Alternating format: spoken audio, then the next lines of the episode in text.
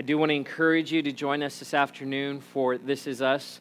Uh, it's going to be a fun time. This is the first time we're doing this gathering, uh, and it'll be an ongoing part of our church. But if you're if you've been a member um, or been a part of our church uh, for any amount of time, uh, we would like to welcome you and be a, be a part of that today. Well, we are at the end of a series called Unstuck. Unstuck. We've been in this series for a few weeks now, and today is part three of one of the segments of that, that series. We've been talking about how God's, the power of God's word to, to get us unstuck in our lives. We've all been stuck in different ways at different times in our lives. Whether it's actually physically being stuck somewhere, right? You maybe a car broke down or or you missed a flight, right? Reading the stories on the, uh, online right now in the news about people who are stranded in airports because airport, airlines are closing down and storms affecting, right? You get stuck. But really, there's more the, the idea that we get stuck in, in our lives emotionally, we get stuck spiritually, we get stuck relationally, we get stuck financially. And every one of us at some point has been stuck. Stuck defined as this to be unable to progress with a task or find the answer or solution to, some, to something. Our kids are back in school, and um, Grace was working on homework the other night, and, and uh, it's, I wish I could help her, but she's so advanced in so many of her classes. I'm looking like at her math going, I got, I got nothing, right? And so if you get stuck, I'm not going to be able to help you out. Uh, it's kind of a humbling experience as your kids get to, to, to that point. Um, you get stuck in a homework assignment and you don't know the answer, you're unable to progress and move forward. Uh, another way to, to define it is this to be or become fixed or jammed in one place as a result of an obstruction, not being able to move forward in your life because there's something that gets in the way. Even this morning, the word that Lynn had shared was in regards to shame and guilt. And I think for all of us, at some point, we've been stuck in our shame and stuck in our guilt. I can't get beyond where I'm at because I can't keep thinking about what I've done. And it becomes a hindrance in us from moving forward. And so we've been talking about the fact that God has not intended for us to live stuck lives. Being stuck is not in alignment with the heart of God and with the Word of God. And because of that, I firmly believe, because of God's Word, that He gives us everything we need to become unstuck. That when we get to those places where we can't move forward, that God always, always, always, always has a solution. He has an answer. He has a way for us to be able to move forward. And so we've looked at a few of those different areas. We, we talked the, the first Sunday about the fact that we have to be anchored to Jesus. If your life is not anchored to Christ, and if Christ is not the central person, figure, uh, deity in your life, you will perpetually be stuck. If Jesus is not at the center of who you are. In fact, ask this question what place does Jesus occupy in your life? Is he just a good teacher, a nice guy, had some ideas, some good stories written about him? Or is he your all in all? Is he your everything?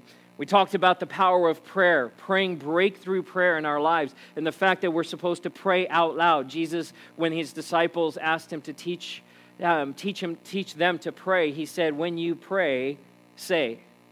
When you pray, say. And that words need to proceed out of our mouths. And we've talked a lot about the power of words, that our words have the power to build up and destroy, to bless and to curse. And so our words are important. And then we moved into talking about the Word of God and the power of the Word of God. And so we've spent a couple of weeks on that. Um, and we're going to conclude uh, this series uh, talking about the final point of application when it comes to the Word of God in our lives. Is in Matthew chapter 4, verses 2 through 4, where we find Jesus in the desert. It's right after the, the account of him being baptized by John the Baptist. He comes out of the water, the Holy Spirit descends on him as a dove, and he's filled with the Holy Spirit, and the voice of the Father declares, This is my Son in whom I'm well pleased. Jesus is led into the desert for 40 days, and it says this after fasting 40 days and 40 nights, he was hungry. And the tempter came to him and said, If you are the Son of God, tell these stones to come to become bread. And Jesus answered, It is written, It is written, Man shall not live on bread alone, but on every word that comes from the mouth of God. Every word that comes from the mouth of God. It's worth noting again, I don't think I can preach on this passage or mention this passage without saying this. Satan will never tempt you at a point that you're not that you don't have an appetite for. Jesus was hungry, so he tempts him with bread. And by the way, could God have turned the stone into bread? Absolutely. He could have made bread just appear out of thin air. But the fact is, is that Satan will tempt and call into question the promises and the truth claims about who God is. Right on the heels of God saying, This is my son, Satan says to him, If you are the Son of God, and then appeals to the appetite that he has. We are supposed to live on every word that comes from the mouth of God. Every word. That means that there's nothing in this word that does not apply to my life. We've been talking about the logos and the rhema, and we talked about chronos and kairos, and put those words up there. Chronos is this, and speaking of time, chronos is chronological time. Time as we know it. I have a, a, calendar in my computer and on my phone, and it's chronological, right? We're, we're in this day. It's 27th today? 27th? Yeah. The 27th of August, 2017. And tomorrow will be the 28th, and we're moving towards September. That's Chronos time. Kairos time, though, are appointed times from the Lord. They're divine moments. Jesus dying on the cross was a Kairos moment. It's outside of our chronological time. God had intended eh, all throughout eternity that at that moment that man would be saved. He, God knows what he's doing, and he's outside of our chronological time. And so there's these kairos moments that not only existed in the Bible, but even today, that God is beyond our scope of time. Along with that, we have the Logos and the Rhema. The Logos being the word that is given to us. This is the Logos, it's the written word of God. But when Jesus says that man will live on every word that proceeds from the mouth of God, what he's saying is that there's a rhema word, a timely word that will come in a kairos moment, most likely when you're stuck. It'll come other times as well. But in those moments where we find ourselves stuck, a good thing to do is say, okay, God, what are you speaking to me? What are you speaking to me from your word? What is it that, that, that's transpiring here? Jesus, where are you in the midst of the storm that I'm, I'm in the middle of? And start looking for and having a perspective for eternity because even though we live in a temporal space, in a temporal body, that, that we live in this chronological state, we really are designed for eternity. That we are eternal beings and we just happen to be occupying this space in this time. And so we have to look for that Rhema word. God, how is it that you can speak to me in this moment today? I've mentioned before, it never ceases to amaze me that I will get up and do my devotions and that the words I read are exactly what I need to hear. How many of you have ever experienced that? Right? It's a daily occurrence. Why is that possible? because the Spirit of God knows on a particular day, at a particular time, exactly what it is you need to hear. That's the Rhema Word of God. And that's what sets this book apart from every other book ever written. Doesn't matter what, if you, maybe you're an Anne of Green Gables fan. You love Anne of Green Gables, right? Maybe, maybe you actually one of those people who reads the Star Wars novels. I don't know if they actually, anyone really does that. Anyone read Star Wars novels, right? Right on. A handful. Or maybe even Star Trek, any Star, right? You, you read the book, right? Or you got your classics, classic literature, anything written by Shakespeare, right? Does not hold a candle. Why? Because it, it's not Rhema. It's not spirit breathed. And so every time I read the Word of God, it's fresh, it's new, and it's life to me. So we've talked about two two important things already, and we're going to finish with the third. What I want to do by way of just kind of getting us up to speed, picture an on ramp onto the freeway. Uh, I'm going to touch on the first two points that I covered last week, just very briefly, so we can get up to speed for the third one. The first thing we talked about is that we need to know the Word. We need to know the Word of God. It needs to, to, to permeate our thinking, our minds, it needs to get into our brains. Use the word information to describe this. We, we need the information of the word. If I don't read the words on this page and get them into my head, they can't move on to the next stage, we'll talk about in a second. Mark 12, 24, when addressing the Sadducees who were trying to trap him and confuse him. So he's addressing the people who probably knew the written word, the Logos, more than anyone else. He says to them, Are you not in error? because you do not know the scriptures or the power of God. See, because knowing the word of God, just knowing the words isn't enough, but we do need to start there. We absolutely have to start there. I'm looking around and I'm seeing a lot of college students visiting with us this morning. It's great to have you all. Uh, you guys are just setting out on an adventure where you are going to do a lot of knowing the Word of God. There's going to be a download of information starting next week, right? And you're going to go, we want to be like the Far Side comic. You ever seen the one with the kid with the small head and he raises his hand and he says, Can I be excused? My brain is full. You're going to feel that way. Like, whew, this is a lot. We need to know the scriptures. We need to know the Word of God, but we also need to know the power of God. I asked this question last week. Could it be that you and I get stuck because we really don't know the scriptures.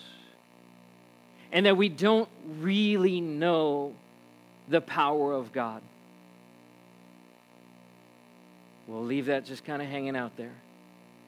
The second was this that we need to believe. We need to know and then we need to believe. It needs to go from our head to our heart where it becomes transformational where it changes us. We talked about Romans 12 that we need to be transformed and that, that, that our thinking, and not only just our thinking, but, but the way that, and of course, when we talk about our heart, we're not talking about our physical heart, we're talking about our soul, we're talking about the way that we make decisions, the things that are our passions, our appetites, the things that drive us in life, our identity that that needs to be transformed and how even by the word of god that our brains our physical brains our synapses our, our, our, our, processes and thinking literally get changed by the word of god.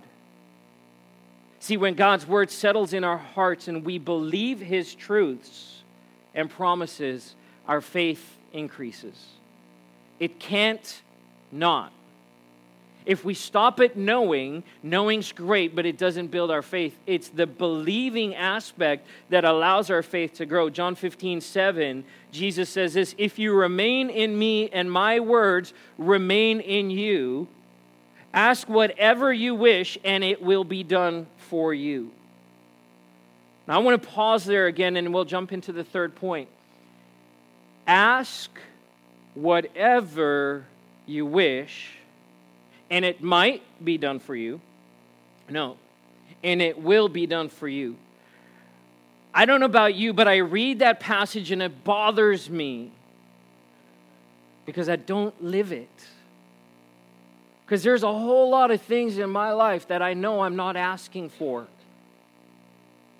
was a few months ago, I was standing here on the front row during worship, and um, sometimes as a pastor, you're, you're thinking you're, you're seeing the things happening in the room or you're noticing that that curtain is a little crooked or right? And it just any pastors in the room you're like you, you can attest to that.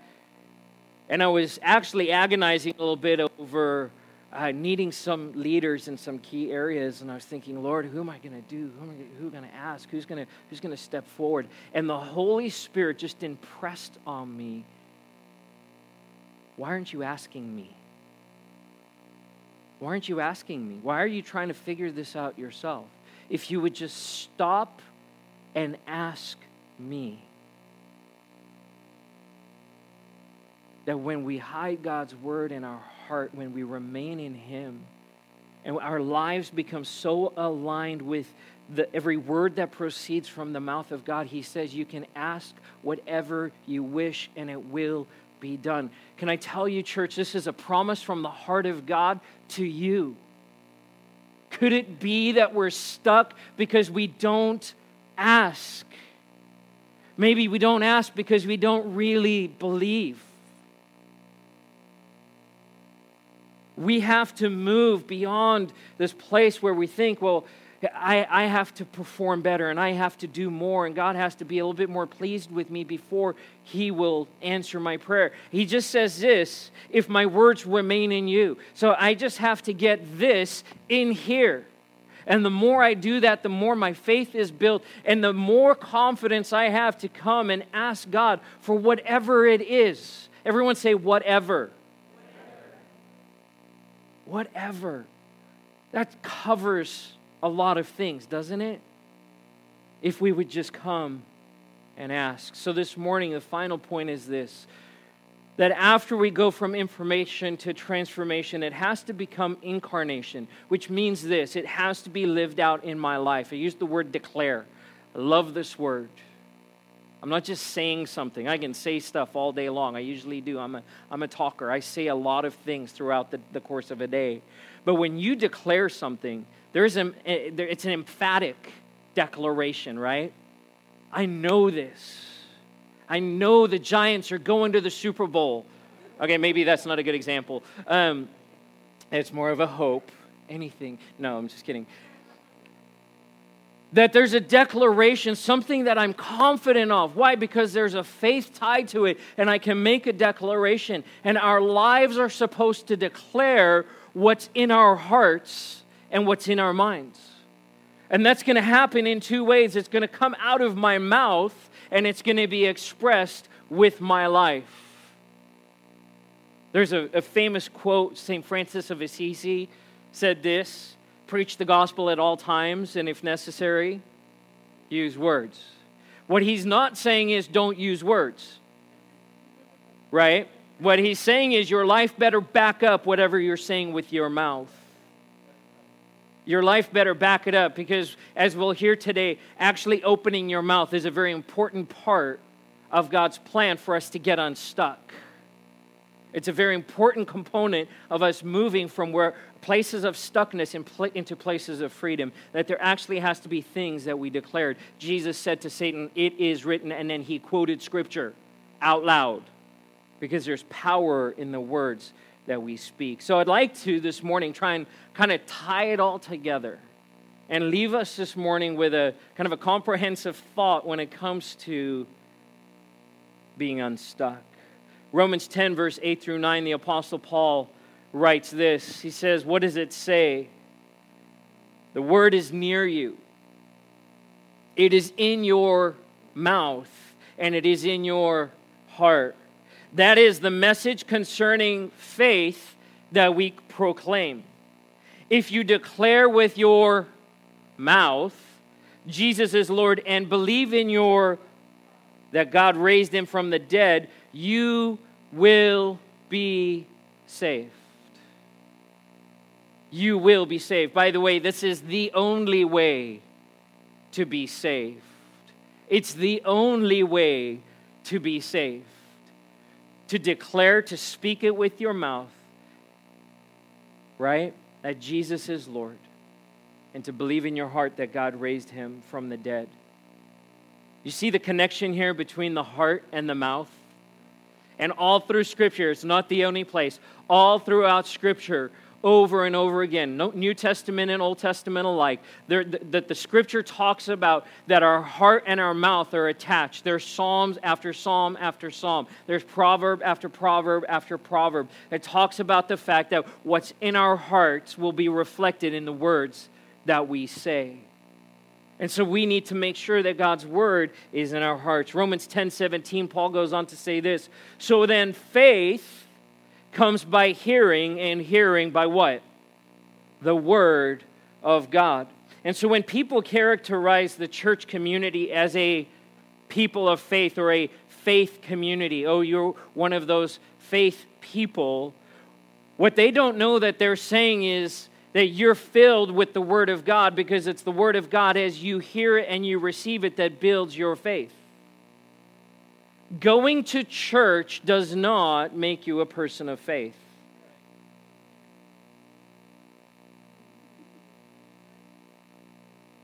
It doesn't. Going to church does not make you a person of faith. Hearing the Word of God causes you to be a person of faith and receiving the Word of God. And by the way, if the only place you're receiving the Word is on Sunday mornings, you're going to be stuck because it's not enough. It's just not enough. Faith comes by hearing, and hearing by the Word of God. And here's the thing about faith faith becomes the testimony of your life. When we talk about people of great faith in the book of Hebrews, there's, there's a, a, a, a list of all of those, those who were great faith in the Old Testament, those who had gone before, who had walked in faith. Abraham believed God and it was credited to him as righteousness, and he had great faith. Our faith becomes the testimony of our lives. It speaks about what God has done for, in, and through my life. And here's the great thing about faith. When you start speaking to me about what God's done in your life and you you get excited about journey of faith, it gets me excited and it builds my faith. It's kind of contagious. You experience that? But if I don't open my mouth and share with you the testimonies of what God's doing in my life, how is your faith going to be built out of from the words coming out of my mouth that aren't my words, they're God's word? Why? Because they're hidden in my heart. I'm getting ahead of myself. I'm excited to get to the end of this message. Not to finish, but there's some cool things coming up. Listen to how it's said in Revelation 12, 10 through 11. Then I heard a loud voice in heaven say, Now have come the salvation and the power and the kingdom of our God and the authority of his Messiah, Jesus Christ. For the accuser of our brothers and sisters, who accuses them before our God day and night, has been hurled down. By the way, we win, right? They triumphed over him by two things the blood of the Lamb and the word of their testimony. Say, word of their testimony. Say, word of my testimony. And they did not love their lives so much as to shrink from death. By the way, the people we're talking about here, many of them were mar- martyred.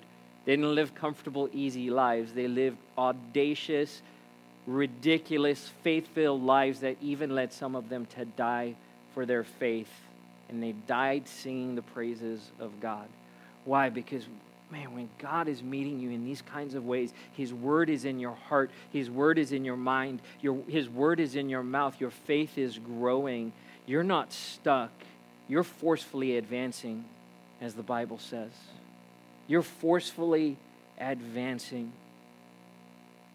You overcome by the blood of the Lamb. We have to be anchored to Jesus.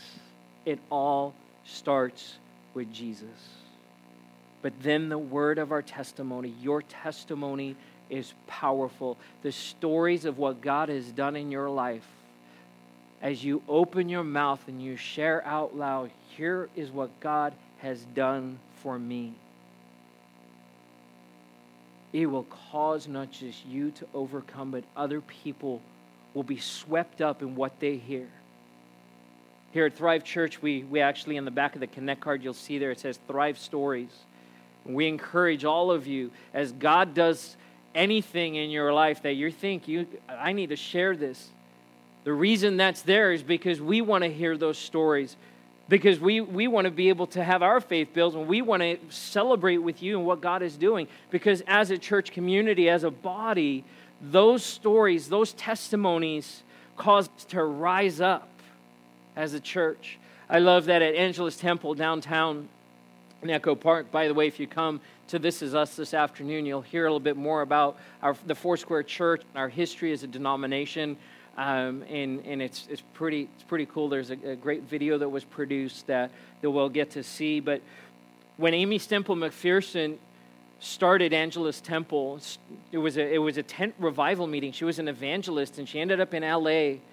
And there was such an outpouring of faith and the Spirit of God in this city that amazing things were happening, and this incredible church building was built back in the 1920s called Angelus Temple. And literally thousands and thousands and thousands of people came every week.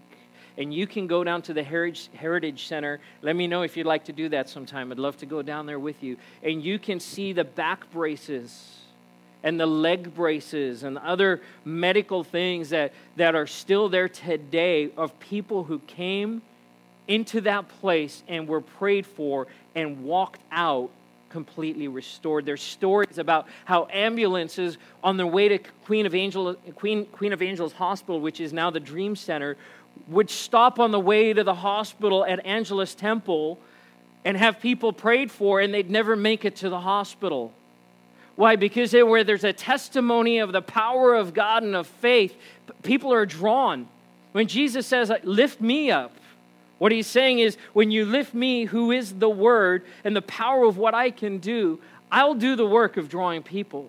And so that's why God's Word needs to be evident in our lives. So we need to know the Word, we need to believe the Word. And really, the living part is a test. It's the test. It's living out in speech and deed what you believe in your heart and mind. And so the test is this if you're not seeing it lived out in your life and in your speech, you have to go back to do I know it and do I believe it? Because if I don't know it and I don't believe it, I won't live it. But if I know it and I believe it, it will be lived out in my life. And you can't fake it. Amen? You can't fake it. It's not, it's not something that can be contrived, it has to pour out of us. It's the evidence of how much we know and believe the Word of God in our lives. You have a default setting. My, my phone has a default setting. I, I've had times where my phone would have issues back before I had an iPhone. No, I'm just kidding. I've had issues with that as well. Right? And, and what do I do? I restore my phone to factory settings. I'll plug it in or do the reset or do a hard reset. And the idea is this get it back to the default setting so I can kind of start over.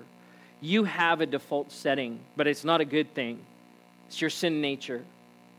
There's this default setting. You're born into sin. You're born into this world. And, and there's a way you do things, and it's not honoring to the Lord.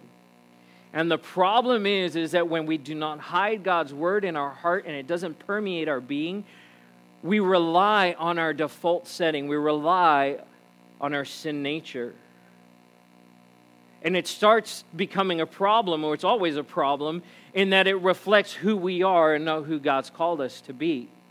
Those moments where we allow our default setting to be the thing that comes to the forefront. See, my mouth has got me into more trouble than I can even relate to you. Because I am a talker. And quite often, the words come out of my mouth before my brain's had a chance to catch up. How many of you honestly have been at that place where the words are starting to come out and you know you just need to shut your mouth? Right?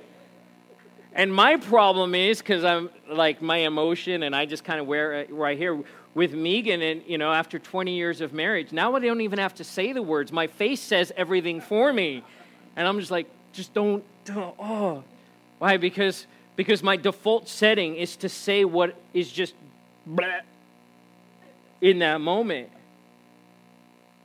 And it's gotten me into more trouble. I need someone walking or, around with me at all times, going, uh, giving my, me my Miranda rights. you have the right to remain silent. Anything you could say, anything you say can be used against you. I need that. I need that because my mouth gets me in trouble. I, I remember the movie Groundhog Day. You remember that movie? Bill Murray, right? Living that same day over and over and over and over again. There's moments in my life where I'm like, I've been here before, right? I've been in this awkward place. I, have had this, this yuck feeling before. And it's usually because my mouth gets me in trouble. And I go, oh, don't ever say that again. And next, some, next time something happens and I get offended and something comes out of my mouth, and I'm right back where I didn't want to be before. And it's those moments where my sin nature wins out. Why? Why does that happen? I'll give you the answer. Because I'm starving. I'm starving. Amos 8, 11 and 12 says this The days are coming, declares the sovereign Lord, when I will send a famine through the land, not a famine of food or a thirst for water, but a famine of hearing the words of the Lord. People will stagger from sea to sea and wander from north to east, searching for the word of the Lord, but they will not find it. And I think part of that is because we're looking in all the wrong places. I'm starving. There's places in my life that need to be saturated and refreshed with the Word of God. And when I, when I withhold from my spirit, when I withhold from my heart, when I withhold from my mind the Word of God, I start starving spiritually. And then the words that come out of my mouth do not honor God or bless people and I dig a hole for myself. I'll just talk about me. You can fill your, your name in there if you want. I imagine that most of us in this room deal with the same issue. And we get stuck. So let's turn our attention to Jesus then. Because he gives us the answer. He gives us the answer to what we need. Mark chapter 4, and if you have your Bibles, you can turn there. We're going to read a fairly long portion of Scripture, but it's important for us to get this entire picture of what Jesus is communicating to us through His Word. Mark, chapter 4, we'll read verses 1 through 10, uh, 1 through 20, rather. Again, Jesus began to teach by the lake. The crowd that gathered around him was so large that he got into a boat and sat out on the lake while all the people were along the shore at the water's edge, which, by the way, um, they didn't have technology in those days like we did, but water is a natural amplifier, and Jesus knew this. And so he backs out from the water, uh, back from the, the, the shoreline, and so that he can reach more people with the word. I think that's kind of cool. He taught them many things by parables, and in his teaching said, Listen. I like that. If Jesus says listen, it's probably, probably a good idea to listen. In fact, there's an exclamation mark there too. So it's like, it's right, he's declaring, Listen, what I'm about to say is really important.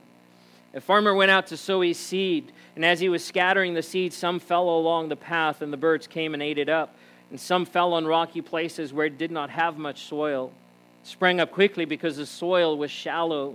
But when the sun came up, the plants were scorched, and they withered because they had no root.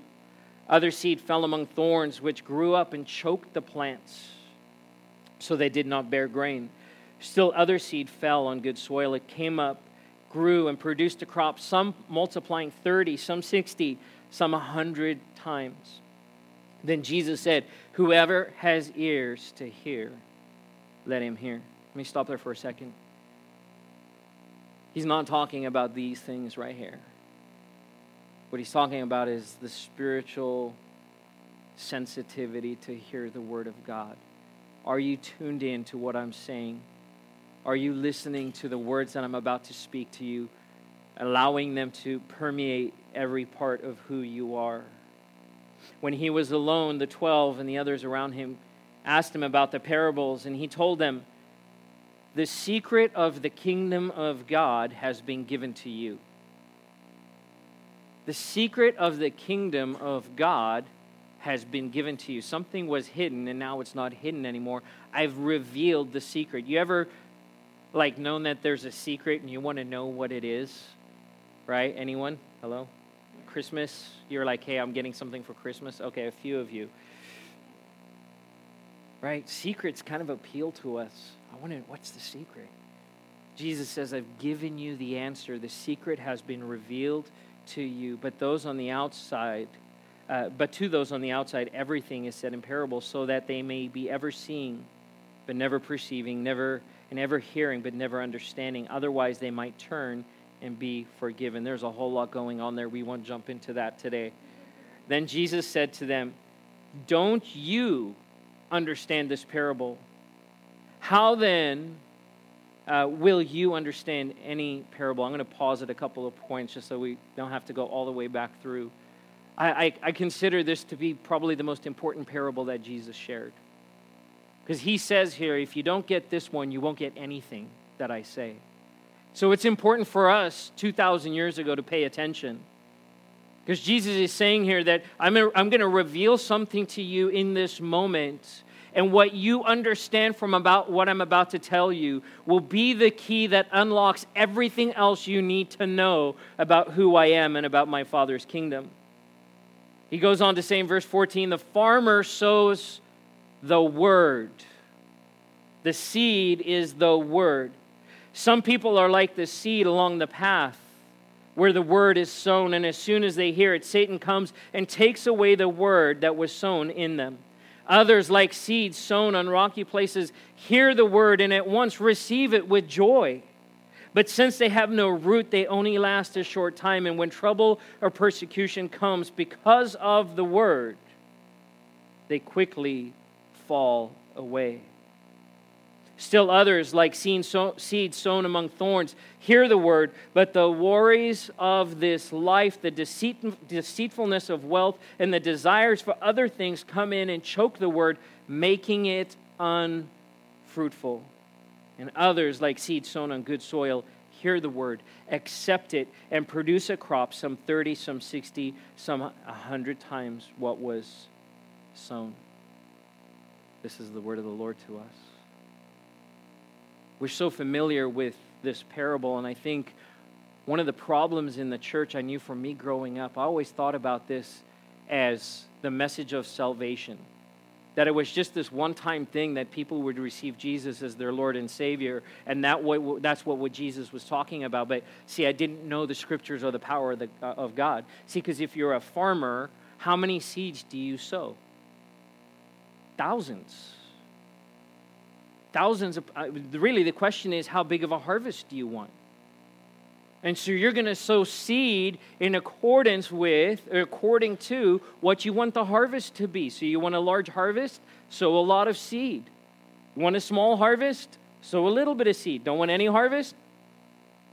Eat the seed. right? Waste it. That the seed, the Word of God, is something that God is daily imparting to us. Why? Because it is Rhema.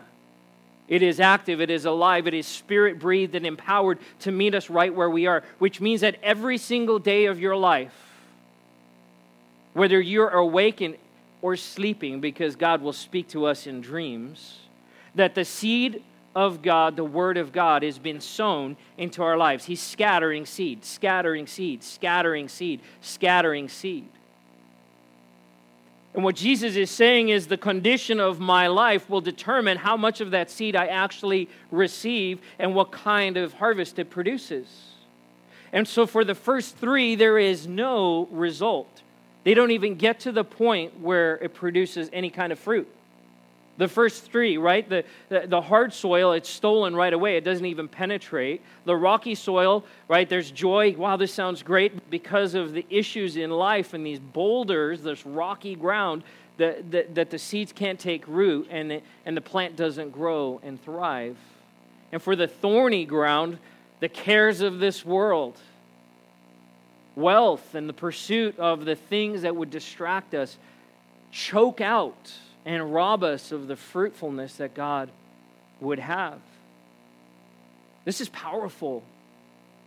This is powerful for us to grasp as believers, as Christ followers, because if we don't get this, as Jesus said, then everything else about the kingdom of God will stay hidden from us. We will not encounter the fullness of everything that God has for us.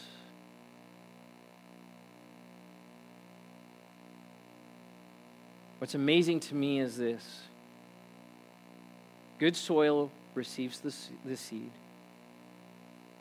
The seed turns into something that's healthy, it grows, and then that plant produces fruit. And check it out what does the fruit contain? More seed. More seed. So this isn't a one-off deal. It's not it's not like, you know, I've tried to grow things in my backyard and I always end up going to Sprouts and buying my tomatoes there, no matter how hard I've, I've gotten like eight tomatoes out of my yard, right? Because I'm not, I'm not diligent in it. Honestly, because it's, the idea of it sounds better than the reality of it. And I just don't care enough, right? Now, if tomatoes were like $8 a pound, I'd probably care more. In our lives, so often, we just don't care enough Maybe because we're comfortable, everything seems to be going okay until it's not. And then we're desperate. Good seed in good soil produces good fruit. Our key verse here at Thrive Church is John 10:10. 10, 10. Satan comes only to steal, kill, destroy. Jesus says, But I've come that you would have life and have life abundantly, overflowing, that you would thrive steal, kill, and destroy. Steal the seed. If he can make sure that you never receive the word of God, he wins.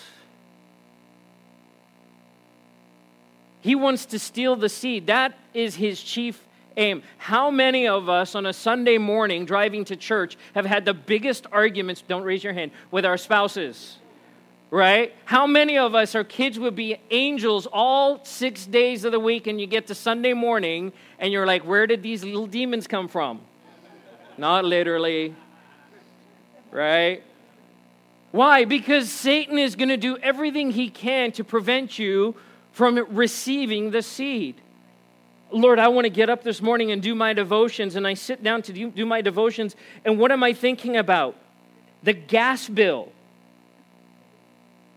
that email I haven't sent, my to do list, the things that are going on around me, that person over there, and wow, wonder why, right? Why? Because Satan wants to distract us and prevent us from ever even receiving the seed in the first place. He wants to steal the seed. It's the only thing he's concerned with. Jesus' words, not mine. He wants to kill anything that's alive, anything that takes root, any promise of God that actually would take root in our lives and start growing into something mature, his chief aim is to kill it, to rob us of the very life that God would have, and to destroy. To destroy what? Our fruitfulness. To come and, and steal the fruit that's right out there, ready to ripen. To discredit our testimony to make us doubt who we are in Christ, to call into question who we are and who God says we are, to call into question the promises of God in our lives. And so our fruit starts withering even as it's coming to maturity because Satan does not want us to be fruitful. And one of the biggest reasons for that is he knows that the fruit of our lives contains the seed of the Word of God. And when there's a testimony in my life about fruitfulness, there's a word in my mouth, there's a seed in my mouth that can be sown into other people's lives. How does the seed come to us? Well, the first and, and, most important place is right here. But it's not the only place that every day, everywhere we are going, we go, we should be scattering seed with our lives with our testimony, with the things that we say and the things that we do. Jesus goes on to say in Luke 6 43, 45, No good tree bears bad fruit, nor does a bad tree bear good fruit. Each tree is recognized by its own fruit. People do not pick figs from thorn bushes or grapes from briars. A good man does brings good things out of the good stored up where? In his heart, which is where our, the word of God should be stored up. And an evil man brings up brings evil things out of the evil things stored up in his heart. For the mouth, listen to this, the mouth speaks what the heart is full of. So when it comes to declaring with our lives, you can't fake it. it you, it's either there or it's not. And we have to decide are we going to do the hard work? Of cultivating our lives and receiving the seed that God wants to deposit. James 1:22 Do not merely listen to the word and so deceive yourselves. Do what it says. We started in James when we started this series, talking in James chapter 5. And I mentioned this passage. Don't merely listen to the word. Well, that was a good sermon. I enjoyed that. That was good. Do you feel encouraged? I feel encouraged. All right, no, let me just go live my life however I want. Wow, I read that in the Word of God today, and wow, that sounds like good advice. And 20 minutes later, I can't tell you how many arguments I've had with Megan right after I've done my devotions. Not because I want to, but because my default setting and Satan wanting to steal what God has deposited. We have to fight for this church. We have to fight for it. We have to contend for it. Don't just listen to it, do what it says. See, because he says this if you just listen to it, you deceive yourselves. And, and we established this a few weeks ago. Who's the deceiver? Satan. So if I deceive myself, I'm doing his job for him. If I read the Word of God, if I listen to the Word of God and don't actually do something with it, he doesn't even have to come and steal it. You tracking with me? It sounds ridiculous, right? Because it is. When we deceive ourselves, Satan's like, thanks, I'll go focus on someone else. You're doing my work for me. It's when we hear the word of God, when we know it, when we believe it, and we start living it out, that it makes all the difference. We have to do something with what, with what we've heard. I think one of the hardest things for me in looking at my life is looking back at the missed opportunities I've had. Missed opportunities, and there's some big ones, there's some small ones, there's some honking huge missed opportunities. And I've come to a place now where I don't let those things beat me up, but I let them be a reminder that I don't want to miss any more opportunities. That every single day of my life that God has ordained for me kairos moments where his word, where his rhema will be present in my life, where I will have the opportunity to speak blessing or cursing, to build up or tear down. And I'm wanting to live my life in such a way that I don't have any more missed opportunities. That God's word is so in my heart, so in my mind, and so evident in my life that I'm doing what it says. So that every time God sows a seed and, and, and, and, and the Holy Spirit nudges me in a direction, that I go, oh, I, I know what I'm supposed to do right now. It's amazing to me that this group of disciples who are just a bunch of mis- misfits, uneducated, the unqualified, went on because of the word of God in their mouths to change the world. To change the world. This is possibly the most important sermon you could hear. Not because I'm preaching it, but because of what God's word is speaking to us. Are you stuck? Are there places in your life where you feel like forward progress has stopped? Maybe not even that. Maybe you're so stuck living in the past and missed opportunities. Can I tell you today that God's word wants to bring refreshing? He wants to bring revival we were talking about this during our prayer time this morning. In the video that we saw at LPC on Friday night at Life Pacific College, it was a, this history of Foursquare we'll be showing it this afternoon. And there was one scene that stood out to my son Blake, and it said over the door, continuous revival. Continuous revival.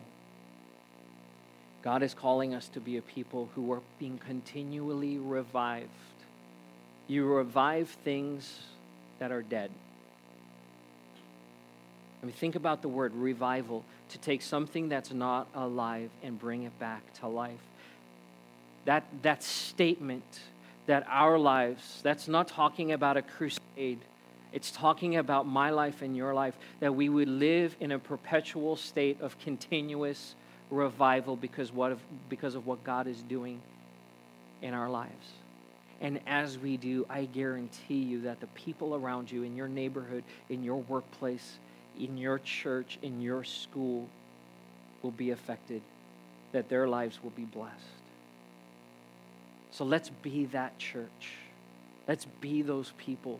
Let's allow God to move us forward by His word. Amen. Let's stand together. I invite the worship team to come forward.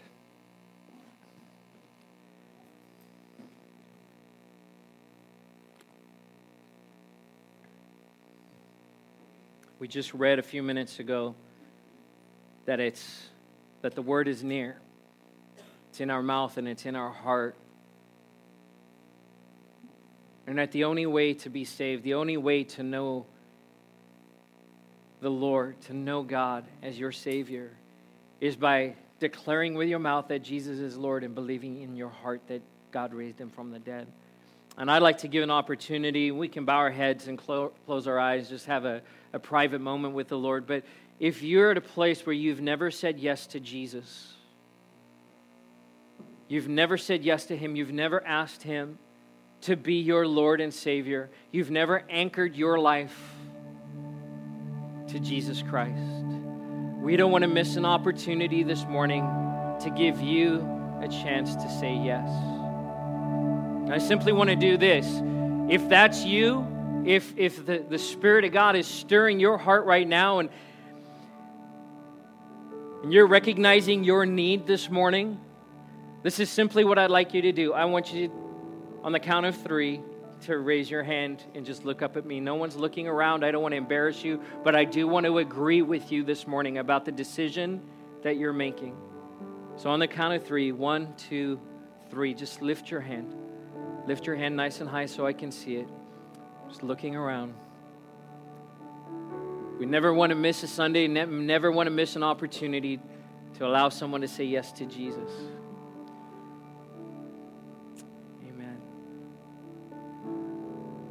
Church, you have a responsibility. G.I. Joe, G.I. Joe used to say, now, now you know, and knowing is half the battle. You know something now. Maybe you didn't know it, maybe you did know and you needed a reminder, but now you have a responsibility to go and do what the Word of God is telling you to do. So, Father, I pray that by your Holy Spirit that you would empower every man, woman, boy and girl in this place, not just in this room, but our kids as well as they're hearing the truth of your word at a young age, as we're training them up in the way that they should go. Lord, that this church, that our homes, that our lives would be marked as people who know and believe and live the Word of God. God, I pray that you would give a give us a hunger and an appetite and a passion for your word, that not a day would go by that we would not want to be in your word, to know your heart, to hear your promises, to receive correction,